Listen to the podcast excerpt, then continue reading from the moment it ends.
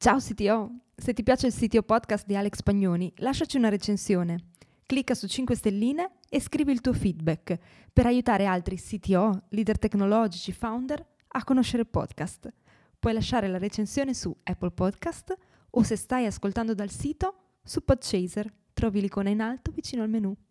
Grazie!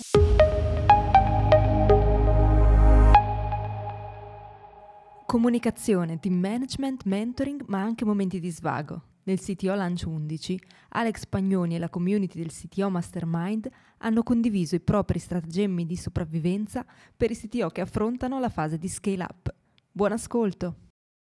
Benvenuti a tutti intanto e um, oggi parliamo del tema della scale up, è un tema che abbiamo affrontato anche con Gennaro nel CTO Show che è uscito questa mattina e di cui ha parlato con Alex, come cambia il ruolo del CTO passando da una startup a una scale up, quali sono le sfide e Alex e Alex che Gennaro ci racconteranno un po' le loro esperienze se vorrete vorremmo sentire anche la vostra, la vostra opinione. Lascio la parola a Alex.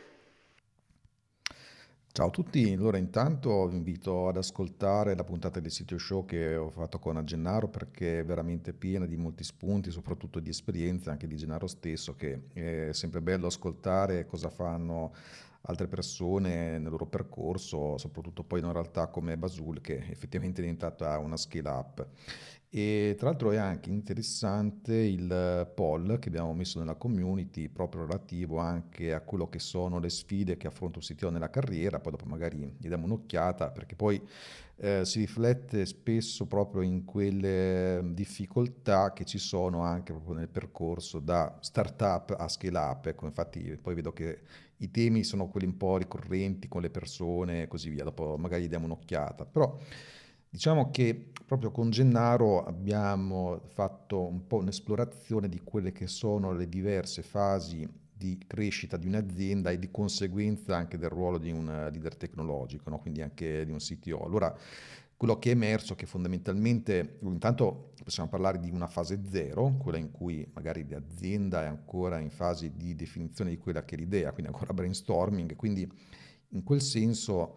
il ruolo del CTO o del futuro CTO, perché spesso ancora eh, magari non, non, non, lo è neanche formalmente come tipo di ruolo, è quello di magari valutare la fattibilità tecnica delle idee o delle idee che vengono discusse in questa fase qui più di brainstorming, per poi iniziare, man mano che si restringe anche eh, l'idea stessa, a capire se è un qualcosa per la quale fare ad esempio build oppure buy, ecco, cercare dei componenti già belli pronti oppure costruirsi dentro casa. Ecco, queste sono fasi tipiche che ci sono proprio in questo stadio qui, per poi passare a quella fase di early stage startup dove a quel punto eh, magari il CTO diventa innanzitutto spesso il primo sviluppatore ed è quindi sicuramente una figura molto hands-on sulla costruzione soprattutto dell'MVP e quindi è chiaro che in questa fase c'è molto sviluppo, molta costruzione, spesso si prendono anche tante scorciatoie, quindi qui la sfida è quella più soprattutto di costruire qualcosa che funzioni in qualche modo, per poi passare ad una fase di stabilizzazione, che è quella quando poi il prodotto funziona, inizia ad avere mercato, Ecco che allora in quel caso il tipico insieme di sfide che un CTO ha è più quello di iniziare anche ad aggredire il debito tecnico che inevitabilmente si è creato nella primissima fase, quando non addirittura riscrivere tutto da zero, perché spesso un possibile esito di, di questo tipo di, di, impostazione. Comunque o si fa refactoring o si scrive da zero, ecco questo qui è tipicamente una sfida che, che c'è sempre in questo tipo di, di stadio e anche lo stadio in cui il CTO deve introdurre le best practice, inizia anche a esserci della quality assurance e il CTO magari anche inizia ad avviarsi su quel percorso un po' più manageriale e anche impostare un focus su ad esempio cultura, processi, hiring, gestire gli altri e soprattutto questo discorso di hiring e gestire gli altri è quello che poi anche con Gennaro abbiamo visto essere uno proprio degli elementi critici ed è anche quello che è proprio venuto fuori anche dal poll, cioè proprio quello di motivazione e anche retention del team negli anni. Poi dopo con Gennaro vediamo quali sono i punti che eh, lui stesso ha sperimentato. Poi una fase successiva è quella di crescita vera e propria, ecco che lì allora il prodotto già funziona, si inizia a introdurre nuove feature, in alcuni casi anche interi nuovi prodotti, quindi in quel senso certe volte il CTO inizia a fare anche un po' lui stesso da product manager, quando poi a un certo punto magari si introduce una figura dedicata e anche momenti in cui spesso c'è anche l'introduzione di figure di middle management, o ne so, VP of Engineering, Engineering Manager, eh, si inizia a organizzare il team in team di prodotto cross funzionali e quindi già qui le sfide sono abbastanza diverse da quelle precedenti, per poi arrivare a quella fase in cui l'azienda ormai sta dominando il suo mercato, che a quel punto è la vera e propria scale up, in realtà anche già dalla fase precedente, ma qui proprio vediamo che l'azienda diventa, che ha scalato e eh, ha soprattutto avuto quel successo che fa sì che il CTO come sfida principale abbia quello di sviluppare altri leader, deve cambiare il focus ancora di più sulla visione globale della strategia, deve intercettare i trend, deve capirli, possibilmente anticiparli e soprattutto poi nell'ottica, questo anche poi di rimanere competitivi. E qui deve poi comunque continuare a introdurre innovazione per evitare che poi l'azienda a sua volta venga scavalcata dalle future start-up. Quindi questo qui è quello che con Gennaro abbiamo visto essere le fasi principali, ognuna con i suoi pinpoint.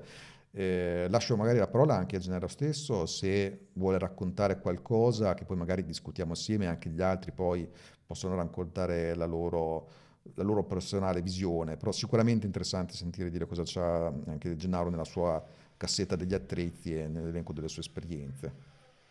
Eh, ciao a tutti, grazie Alex per l'introduzione. Uh, sì, sono d'accordissimo con le tue parole, infatti hai descritto un po' tutto un l'iter, specialmente poi di un percorso di un CTO founder, no? in qualche modo, perché uh, è un percorso dall'inizio uh, con tutte le difficoltà e tutto l'entusiasmo che ne fa parte. Le sfide sono state tante nel mio caso, ma penso in tutti noi eh, che facciamo questo lavoro, dalla parte tecnica, no? quindi da, come dicevi tu all'inizio, decidere se fare tutto oppure avvalersi di componenti, quindi in qualche modo il make or buy e capire come integrare e qual è eh, il processo corretto per poter poi sviluppare la propria idea, l'idea di base. Uh, e nel percorso le altre sfide ci sono quelle ovviamente del mercato, quello della raccolta fondi, quella del, del prendere le persone giuste nel team, quella di creare la cultura aziendale, quella di mantenere poi i talenti che nel tempo prendi e che comunque in un modo o nell'altro oh, sono affascinati da tanti altri progetti. Uh, se le cose vanno bene, poi ovviamente il tuo team prende valore anche nel mercato, quindi uh, c'è la gara degli edantere che comunque cercano di soffiarteli, no?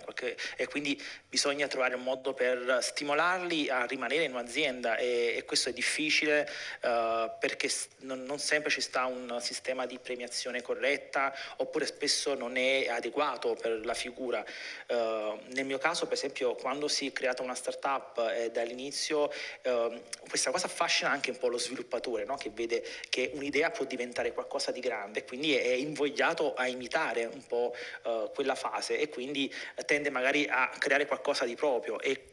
io stesso come founder, come posso dire, non provare quella sfida, no? È difficile. Uh, ovviamente gli faccio capire quali sono le difficoltà e magari eh, la differenza nel, nel, restare in un progetto importante è cui lui può, la, può, dire la sua, può crescere e far crescere anche gli altri. Uh, quindi questa secondo me è una delle parti uh, più difficili, come ho detto anche nell'intervista che abbiamo fatto insieme, forse eh, non so se sia personale, ma penso che sia quella la sfida più importante perché uh, quando si lavora con le persone è, è, è difficile perché possono dare tanto e fanno la differenza in un'azienda secondo me.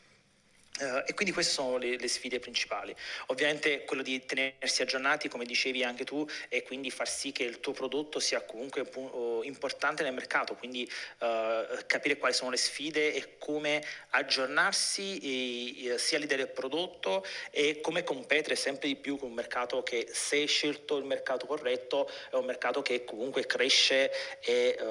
ci sono sempre nuove sfide e quindi deve essere all'altezza. Per essere all'altezza noi che siamo ovviamente ovviamente responsabile della parte tecnologica, eh, eh, dobbiamo trovare il giusto fit tra business e tecnologia, quindi portare dentro l'azienda nel, uh, in un livello più alto, magari uh, abbiamo anche ovviamente un ruolo dirigenziale, quindi comunque manageriale, scusate, uh, abbiamo la possibilità di dire la nostra, cercare di portare un'innovazione, un'idea, cambiare business e ehm, dare degli spunti un po' a, a, tutti per cercare poi di ampliare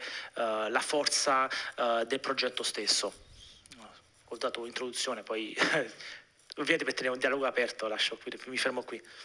Tra l'altro tutte queste cose no, che stiamo raccontando, no? anzi grazie poi Gennaro per aver raccontato le tue esperienze, cioè viste così chiaramente sono un racconto eh, post fatto, no? inoltre la carrellata che ho fatto prima è una sequenza ben ordinata, in realtà poi nell'esperienza non è che eh, esattamente a un certo punto c'è lo switch da una fase all'altra e automaticamente si sa che deve passare il tipo di approccio da aggredire debito tecnico a introdurre team di prodotto cross funzionali, eccetera. Cioè questo qui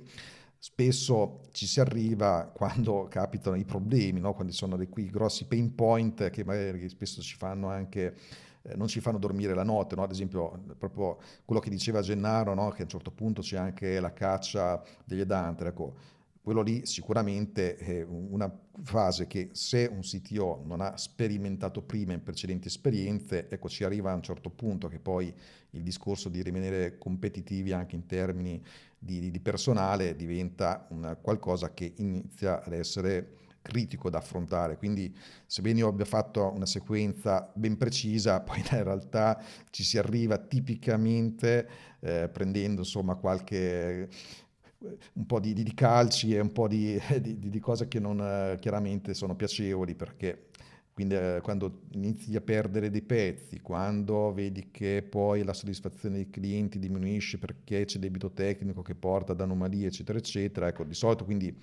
queste cose emergono per questo tipo di fattori qui. Questo a meno che mm, diciamo, non ci sia un percorso fatto da CTO in affiancamento, magari anche una figura un po' da mentore che lo possa aiutare, oppure attingendo anche all'esperienza degli altri. No? Quindi è anche per questo che comunque abbiamo costruito tutto il discorso del sito Mastermind, eh, così come anche le chiacchierate fatte nei siti show, proprio perché servono per evitare di rifare gli stessi errori. Ecco, questa è un po' la chiave di volta, quindi importante capire proprio questa cosa qui che eh, o aspettiamo che arrivino queste difficoltà che sono un po' disruptive, automaticamente ci fanno passare da una fase all'altra, oppure cerchiamo di attingere all'esperienza di altri più o meno diretta, quindi mentoring, coaching, eh, studiare i casi degli altri, eh, anche qui perché di nuovo una delle prime cose che chiedo sempre quando parlo con le persone nel sito show è proprio di raccontare la loro esperienza per, per evitare di eh, ricadere nella stessa casistica di errori, ecco un po' questo.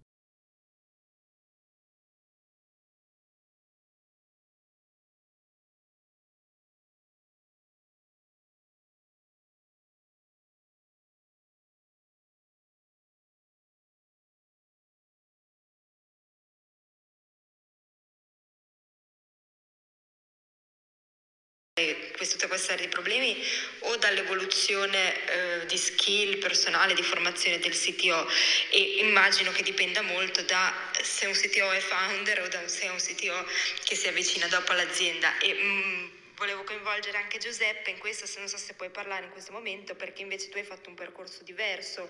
Eh, se Gennaro è founder, quindi ha seguito tutta la, la scala, tu, se non sbaglio, hai, sei passato da un'azienda all'altra e quindi sei evoluto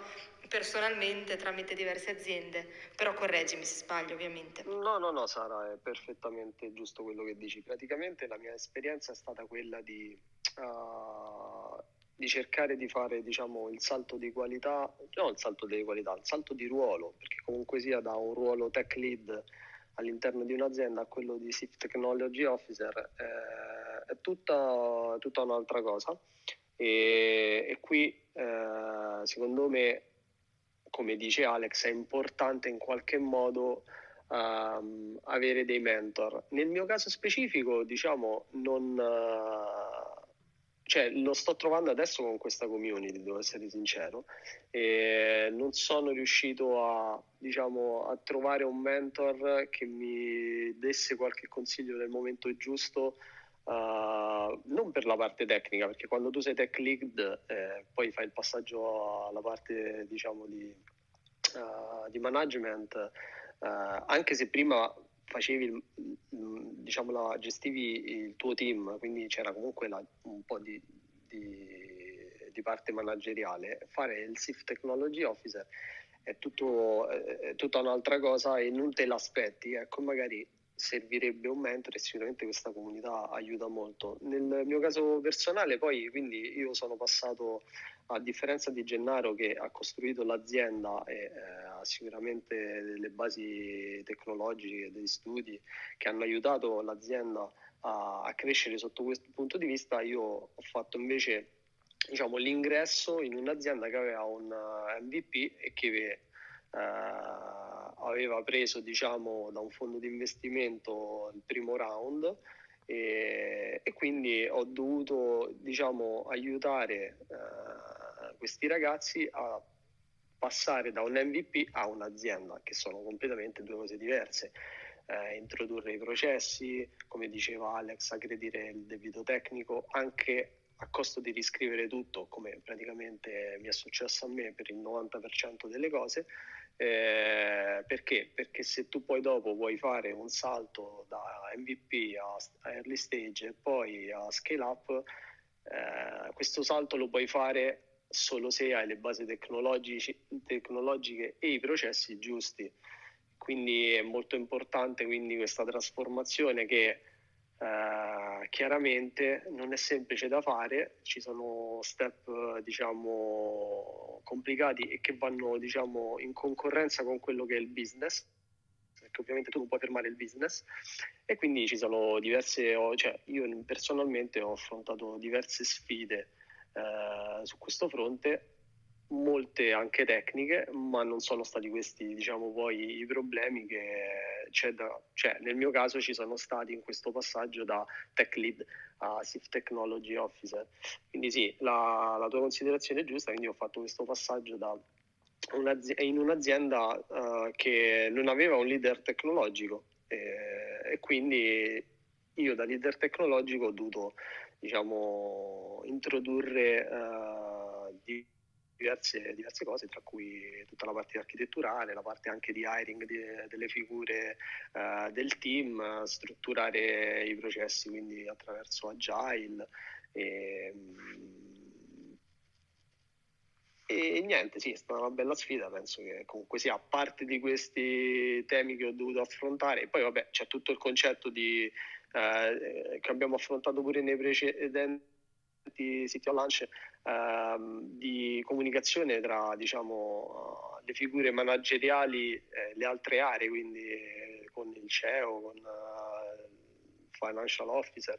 eh, il marketing. Eh, e quindi anche lì molto, molto difficile sicuramente la comunicazione tra queste, tra queste figure, quindi è importante crescere soprattutto anche con capire che e far capire che tu sei diciamo, parte del team, loro sono parte del team e che più o meno siamo tutti allo stesso livello e che la parte tecnologica è una parte diciamo, fondamentale dell'azienda e che crea diciamo, valore all'azienda e che è parte stessa di tutto il business che non deve essere vista come un contractor esterno. E quindi questa è sicuramente, secondo me, la parte più difficile Uh, quindi cercare di far capire qual è il valore di fare certe trasformazioni che probabilmente molte persone che non sono tecniche non capiscono, non riescono a capire e qui si apre un mondo secondo me.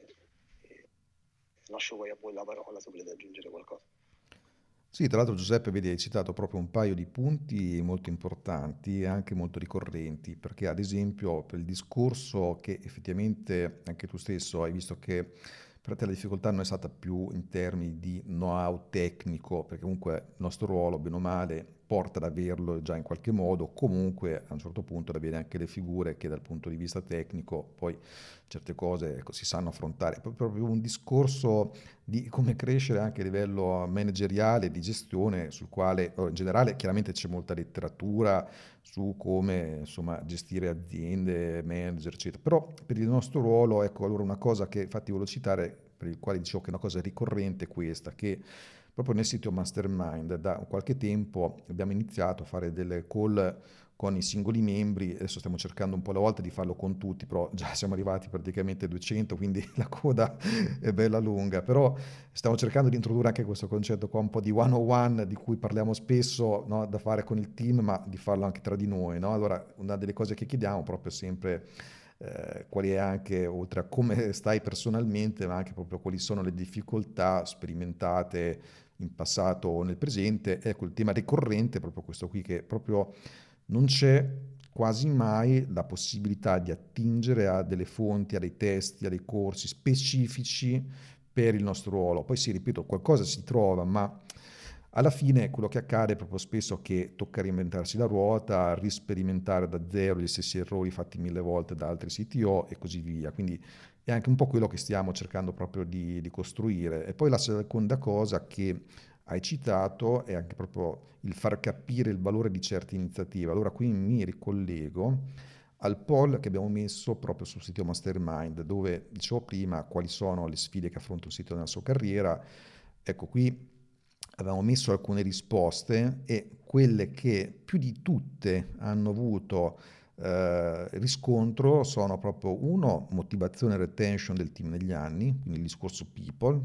quindi gestire, gestire persone proprio negli aspetti più, più critici, e l'altro è il rapporto con le persone chiave, C-level, board, e questa qui è arrivata proprio in seconda posizione, molto vicina alla prima e più distanziate le altre, cioè costruzione di un team tecnico, eh, struttura dei processi, innovazione del prodotto, addirittura nessuno ha risposto, progettazione architetturale, ecco, hanno ricevuto risposte molto, risposte molto più basse, quindi è assolutamente quello che hai citato tu Giuseppe, ma anche quello che diceva prima Gennaro, quello che sta emergendo anche da, da, questi poll. Quindi non so se anche altri hanno avuto modo di eh, sperimentare lo stesso tipo di eh, criticità. Ecco, qui eh, lascio la parola agli altri. Sì, se posso commentare, eh, volevo condividere il fatto che mh, sicuramente eh, le due voci, anch'io ho votato esattamente quelle due, e, e, poi volevo aggiungere una cosa, il ruolo manageriale, io, la mia esperienza è stata che devi purtroppo più campo, nel senso sì, puoi leggere, ti puoi documentare, puoi cercare anche dei, dei, dei, dei, corsi o un coaching addirittura dedicato. Anche questo è il non mio ti passato. sentiamo benissimo Roberto. Ah scusa, provo a parlare più forte stavo dicendo che nel mio percorso uh, per arrivare a manager CTO ho cercato sia di documentarmi che anche di addirittura un coach in questo, eh, però alla fine mi sono reso conto che l'esperienza è quella che, che poi alla fine ti forma realmente. Quindi purtroppo devi, devi provare certe cose. Cioè, quello che aiuta, sono convinto, come anche suggerisce Alex, è avere se hai la possibilità di avere una persona con esperienza che ti, ti fa da mentoring e ti, eh, quindi non è tanto un coach,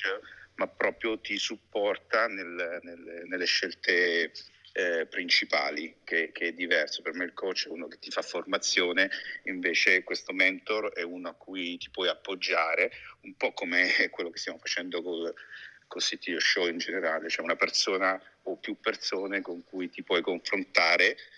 e con cui puoi condividere delle cose su cui magari non, non hai piena esperienza e vorresti capire meglio come gli altri le affrontano queste difficoltà. Ecco, quindi purtroppo io ho l'impressione che non ci sia una, una scorciatoia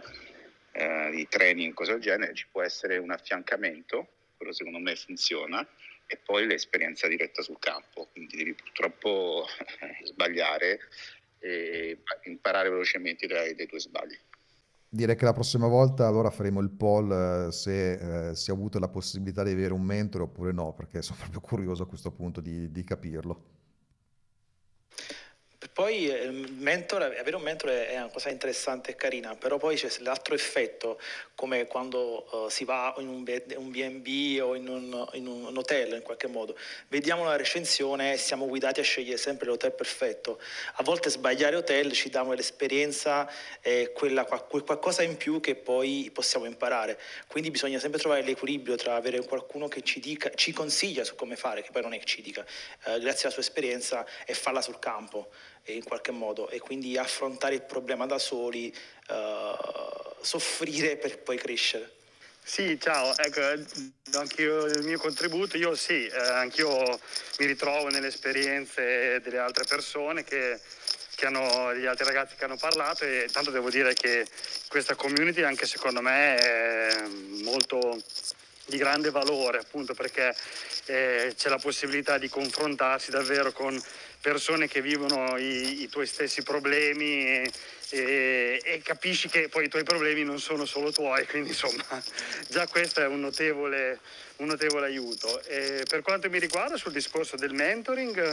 io la mia esperienza è stata direi abbastanza positiva, nel senso che io ho avuto la fortuna, cioè ho la fortuna di stare in un'azienda con una grande, grande cultura e, e che mi ha permesso sostanzialmente di, eh, quando ho iniziato questo ruolo di CTO, di avere, eh, di essere, tra virgolette, eh, protetto, nel senso che la proprietà era consapevole che era la mia prima volta e quindi eh, diciamo, mi ha protetto in caso di errori, però al contempo non ho avuto un vero e proprio mentoring e quindi le, le, diciamo, l'esperienza me la sono fatta sul campo, eh, appunto anche con dolore a volte e credo che forse eh, questa esperienza che ho vissuto io, diciamo, forse è quella più l'esperienza ideale da un certo punto di vista, in cui hai una proprietà diciamo, che eh, protegge le persone, le fa crescere senza che si brucino, però per contro non, non ehm, diciamo, le influenza troppo per fare appunto l'effetto BNB che, che si diceva prima. Infatti adesso io poi con eh, un punto, infatti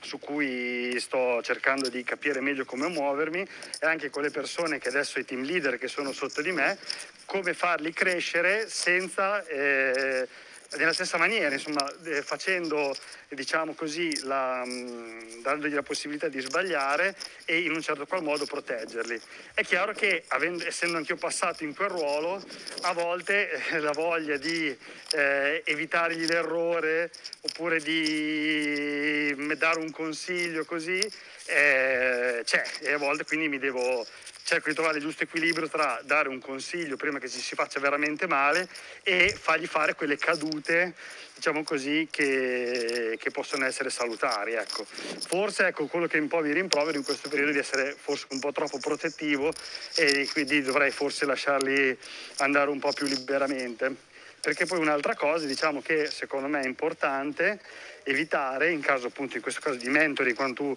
hai lavorato con, hai già lavorato in quel, quello stesso ruolo e quindi vuoi dare dei consigli, oltre a dare consigli a volte intrinsecamente eh, si trasmettono anche le, stesse, le, le proprie paure e, e, quindi questo naturalmente è sbagliato e, e, quindi sto cercando appunto anche i timori che avevo in quel ruolo eh, di non trasmetterli perché magari erano timori miei legati al mio modo di essere, alla mia personalità che magari vedo che altri ragazzi non hanno insomma. Ecco. Grazie mille Andrea, molto, molto interessante anche questa, questa testimonianza e, e questo aspetto. Mm, non so se c'è qualcun altro che vuole condividere la sua esperienza, altrimenti io ho una domanda. No, va bene, allora vi faccio questa domanda che mi è venuta sentendo mm, parlare Alex e la faccio un po' a tutti. Uh, Alex ha citato mm, il, il, poll che abbiamo fatto, effettivamente anche a me ha colpito molto come eh, i temi che sentiamo più difficili sono quelli legati al rapporto con le persone, che sia il team eh, nella retention o che sia il, il C-level. Quello che mi chiedo è, questo è vero in particolare per il ruolo del CTO? Per quale motivo? Perché è una materia molto tecnica e può essere difficile comunicarla ad esempio al board e quindi la comunicazione diventa più complessa, perché, oppure perché un CTO tendenzialmente viene da un percorso da sviluppatore e quindi non ha una formazione progressiva su un tema relazionale e deve poi affrontarlo quando diventa manager. Secondo voi quale può essere una motivazione? Io volevo dire che non necessariamente, allora molto spesso abbiamo, abbiamo descritto un percorso per la STO da leader tecnico, ma certe volte si passa da manager a, a CTO, cioè semplicemente c'è anche un, un'evoluzione anche da una posizione di, di manager, eh, perché sono i temi più difficili. Ehm, Beh, in, in, generale io ho trovato che, ma questo penso che valga un po' per tutti i, i, diciamo, i chief, eh, possono essere CEO o chief data officer o qualsiasi altro ruolo di, al, di alto livello, eh, la relazione con le persone è, è sempre quella più delicata, cioè, eh, ovviamente bisogna tenere conto tanti aspetti che eh, come un po' dicevamo anche prima, non è che te li insegnano o li puoi imparare leggendo un libro, cioè, è più complicato rispetto a un aspetto tecnico, questo è un po' il, il mio punto di vista. Sì, sì, no, assolutamente Roberto. Quel, il mio dubbio nasceva dal fatto che un CTO ha davanti tante scelte anche tecniche, strategiche fondamentali, tante responsabilità anche da quel punto di vista, quindi mi diventava peculiare vedere che poi in realtà la complessità vera eh, diventa nelle persone. E quello vale sicuramente per tutti i ruoli manageriali. Non so se qualcuno invece ha un'opinione diversa o ha una risposta da dare, un'altra risposta. Vai Giuseppe. Guarda, io uh, credo che una, certe volte una parte difficile tra la comunicazione da, per, con tutti i cifre sia il fatto che eh, non, non, è semplice mh, mm, far accettare che uh, magari un, diciamo, un'installazione, un, una progettazione architetturale di qualcosa che non si vede e non è tangibile il vantaggio di, diciamo, di inserirla nella roadmap, eh, certe volte risulta, diciamo, risulta, difficile. Risulta difficile far, far, capire che quella cosa è la base di un, diciamo, di un tutto eh, che porta valore all'azienda. E, quindi secondo me certe volte pure c'è questo non scontro, però non è semplice eh, far capire che alcune cose tecnologiche che non si vedono sono comunque molto importanti eh, per la stessa azienda e quindi eh, si creano magari dei, diciamo, delle incomprensioni. Uh, io ho visto, ho visto questo, diciamo non so pure se voi capitato, sono capitate cose, cose simili, insomma. Sì, io penso anche sia un problema proprio di comunicazione a volte eh, e quindi magari eh, forse noi che abbiamo un background più tecnico diamo per scontato alcune cose magari, eh, e forse dobbiamo anche noi imparare a migliorare il, questo tipo di comunicazione. Ovviamente poi ci sono anche una differenza culturale tra eh, vari CIF e quindi comunque uh, noi potremmo avere difficoltà in qualcos'altro per, per, comprendere determinate dinamiche, dall'altra parte c'è più difficoltà su capire temi magari, non so, come un refactoring oppure fermarsi per cercare di respirare per dare un giusto ritmo alla parte di sviluppo, non so, t- tante cose possono, uh, che bisogna saper trasmettere alla fine, che poi ovviamente siamo tutti quanti nella stessa baracca e tutti quanti abbiamo lo stesso obiettivo, sicuramente è solamente quello. Sì, assolutamente, grazie mille del, del vostra, della vostra opinione. E questo che hai detto Gennaro e anche il paragone che hai fatto prima dell'albergo, dell'hotel, che uno sceglie in base alla recensione e poi magari si preclude di provare altre cose che gli farebbero capire cose più importanti, mi ha fatto venire in mente il concetto di contaminazione che hai citato nel sito show con Alex. Hai voglia di condividere un po' che cosa intendevi?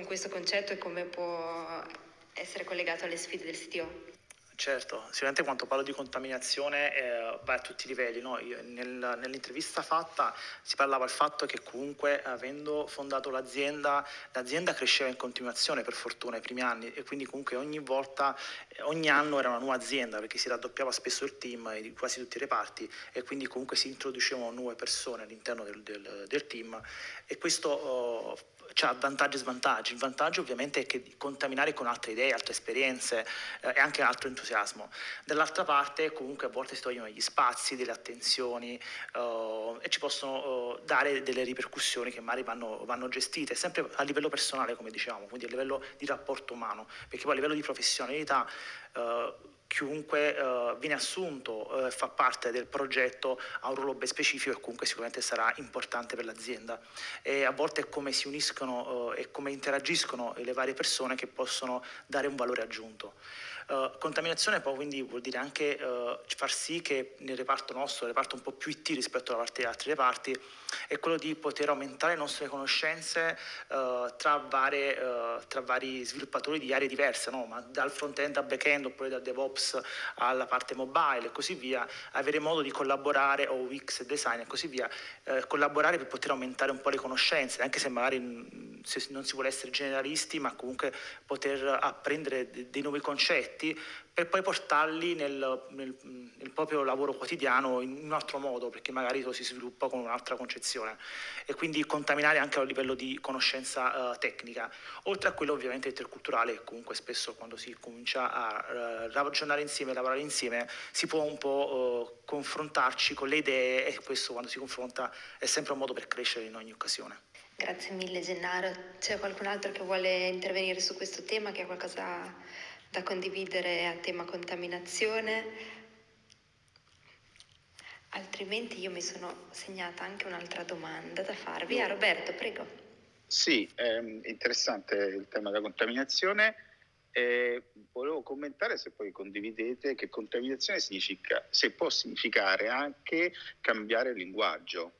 nel senso che una delle, delle sfide che un CTO deve anche riadattare un attimino il linguaggio in base agli interlocutori che hanno. Questo penso l'abbiamo anche detto altre volte, quindi non solo un linguaggio tecnico, ma deve essere capace di capire chi ha davanti e modulare un attimino i termini, usare un dizionario diverso. E forse nella contaminazione c'è anche questo, no? imparare anche a usare termini differenti che magari sono più comprensibili da altre persone che non vengono dallo stesso tuo background. Sì, poi... Ah, scusa, scusa. No, no, vai Andrea, scusa. No, no, dicevo sì, questa contaminazione, ecco, sono d'accordo sia con quello che diceva Gennaro che con quello che diceva Roberto, aggiungo anche un altro pezzettino che io ho visto che secondo me ha avuto un buon effetto. Contaminazione, ecco, diciamo, da CTO si ha la possibilità no, di avere contatti con tutte le aree aziendali, anche trasmettere quelli che sono i problemi quotidiani che affronta eh, un'area ai membri di un'altra area e questo aiuta moltissimo. Per esempio, eh, anche spiegare allo sviluppo per esempio quali sono i problemi che incontra invece per esempio il lato commerciale sulla proposizione, dello, noi siamo una società di consulenza quindi è un po' un ambito un po' diverso dalle start-up, però eh, diciamo i, le problematiche che incontrano i commerciali quando nella proposizione dell'offerta e, oppure eh, le problematiche che incontrano eh, le risorse umane nella gestione per esempio del, dei piani ferie eccetera piuttosto che eh, aiuta molto, aiuta molto perché aumenta la cultura, fa, eh, fa, fa in modo che l'azienda sia proprio sempre di più un organismo che vive insieme, insomma, dove gli, eh, gli organi eh, sono tutti consapevoli delle difficoltà che vivono anche gli altri organi e si crea un clima di migliore, insomma, io proprio l'ho visto, di maggiore collaborazione perché eh, magari si pensa che in una determinata area ci siano dei problemi, mentre in altre aree non si faccia niente oppure sia il, il paradiso, ma non è così. E questa consapevolezza diffusa, secondo me, è un'ottima cosa all'interno di un'azienda, insomma. Mm, sono d'accordo e Mari ho anche un'esperienza eh, eh, su questo. Uh, praticamente è importante fare questo tipo di contaminazione, come diceva Andrea. Noi, per esempio, inizialmente da tempo facciamo anche dei bootcamp, uh, team building, in cui uh, cross reparto, in cui facciamo uh, coinvolgere ragazzi uh, di reparti differenti per poi per spiegare il proprio lavoro, per apprezzare no? poi effettivamente le, il quotidiano di ognuno di noi, perché uh, magari il sales ha difficoltà diverse da, magari da, da un amministratore, uno che lavora in amministrazione o come diceva Andrea in, in reparto HR e così via. capire queste difficoltà è anche più facile comprendere magari a volte quando si è sotto stress quella risposta un po' meno soft e quindi viene presa in chat in maniera negativa e si eh, può comunque portare dei uh, negatività all'interno del team. Allora capire che dall'altra parte c'è tanta difficoltà nel quotidiano uh, in un lavoro che magari non si comprende uh, può aiutare a, a, a, rendere l'ambiente di lavoro molto più sereno, molto più stimolante e sicuramente un ambiente in questo modo permette di avere anche all'azienda una produttività migliore.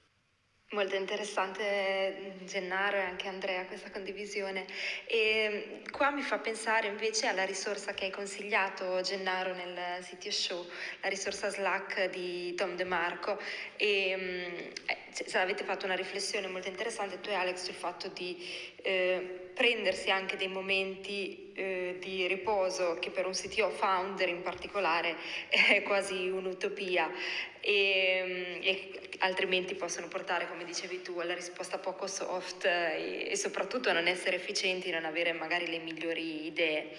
Eh, c'è qualche consiglio che puoi dare in questo senso ai, ad altri CTO o qualche Mm, qualche hint, qualche segnale ecco, che c'è bisogno di un po' di slack secondo te? Eh, assolutamente sì, ovviamente eh, a me piace lavorare sotto stress perché comunque sono abituato all'inizio a lavorare tante ore eccetera, però ovviamente mi sono accorto col tempo che prendersi un po' le giuste pause eh, serve a parte la mente ma anche al corpo ad essere un po' più sereni e cercare di eh, creare un ambiente di lavoro basato su, un, non dico serenità perché comunque eh, si incorre sempre a un business che comunque bisogna sempre essere pronti eccetera, ma eh, avere il giusto equilibrio permette di lavorare meglio e quindi anche a livello familiare, anche a livello personale e quando si è in questo stato riusciamo tutti quanti a produrre un sistema un, più di qualità e, e quindi magari noi, a noi talk abbiamo un ruolo più uh, di, gestione, di gestire persone, cercare di trovare modi uh, per dare delle piccole pause uh, che potrebbe essere de, delle, dei one to one oppure dei magari po, un po' più strutturati oppure magari ehm, degli incontri periodici. Io personalmente ogni settimana settimana faccio un incontro con tutto il mio team in cui facciamo una piccola pausa e uh, ci formiamo l'un con l'altro su argomenti disperati, no? in modo che ci possiamo, uh, la parola di prima, contaminare uh, come conoscenze, ehm, non, so, non, per forza di cose che servono all'azienda, quindi magari non su un algoritmo oppure su un processo oppure su qualcosa che è andato storto durante la settimana, ma proprio un, una, una, novità che è uscita di tecnologia, magari cercare di, di condividerla, banalmente anche parlare parlare di cripto, no? che è un mondo un po' particolare eh, e quindi eh, raccontare come si può fare, eccetera, ci permette di distrarci un po' e prendere eh, un po' sulla leggera certe cose e ci permette di essere più sereni. Eh, magari questa è una delle piccole cose che può aiutare. Sì, tra l'altro volendo parlare di Slack eh, in maniera ancora più ampia, no? una cosa che ho visto funzionare molto bene in eh, figure come le nostre, no? che sono tutto il giorno davanti al computer a risolvere problemi tecnologici, tutto molto virtuale e, e poco tangibile. No? Ora, paradossalmente, una delle cose che ho visto funzionare molto bene è immergersi di tanto in tanto in attività ricreative, invece molto materiali con la terra addirittura o con insomma eh, cose molto mm, primordiali, nel senso anche che ne so, eh, cuocere qualcosa in un barbecue piuttosto che dedicarsi a del giardinaggio, fare del... Uh, oppure scalare una montagna, qualcosa di Alex, sappiamo che stai parlando della tua collezione di Lego. sì, sì, ecco, quello non volevo dirlo, ma c'è anche la collezione di Lego, è vero. Quando sono particolarmente. Ma anche io, Alex, grande. sì, sì, no, quella lì è una cosa eccezionale. Infatti, consente di riscoprire anche certe volte il, il tatto semplicemente o di distrarsi in una maniera incredibile per evitare di stare sempre con il cervello attaccati a problemi, tecnologie, cose di questo genere qui. Quindi Questo l'ho visto funzionare bene su di me, ma in realtà anche molte altre persone che seguo, quando seguono questo consiglio qui, vedo che riescono poi a riprendere un po' il contatto con la realtà e a vedere le cose anche con una visione diversa. Ecco, io per molti anni invece sono stato staccanovista, continuamente davanti al computer a scrivere codice, a risolvere problemi, seguire clienti, costruire prodotti. Mi ero molto allontanato da questo aspetto qui invece da quando mi sono applicato ormai da un po' di anni a questo tipo di attività, ecco, vedo le cose con una prospettiva diversa, quindi servirebbe certe volte fare un po' il, il CTO, anche un po' il giardiniere o cose del genere. Infatti, come dicevamo, no, le buone idee vengono sotto la doccia oppure costruendo, facendo le costruzioni con i Lego. Voi che, che altre attività avete che vi facciano staccare un po' la testa? Momento curiosità, a parte appunto i Lego. Sì, allora io anch'io come Alex c'è un'affinità perché vabbè, io anch'io i Lego sono grandissimo appassionato, poi ho avuto la fortuna che mio figlio piccolo anche lui è appassionato, quindi proprio Lego e anch'io barbecue. E poi io, beh, io ho una appassionata per la pallacanestro, io sono super tifoso di una squadra, la Fortitudo, quindi quello è il mio momento di sfogo in cui adesso purtroppo non ci si può più andare al Palazzo dello Sport, ma lì è proprio il momento, quelle due ore ore settimanali in cui si può veramente staccare il cervello e si ritorna, ritorna bambino e a me una delle cose del covid devo dire che mi è mancata di più è proprio la pallacanestro da Fortitudo. Ma io, io cucino, per cui mi piace molto cucinare ho sempre poi trovato un'affinità incredibile tra cucinare e fare software, non so, li trovo che do molti punti di contatto.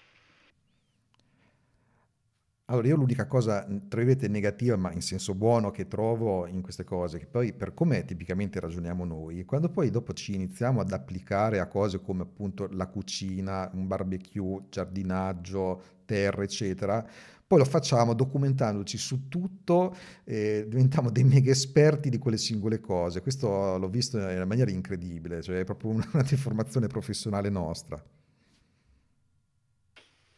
Vero. Io oltre alla Lego anche giocatore di FIFA, che quindi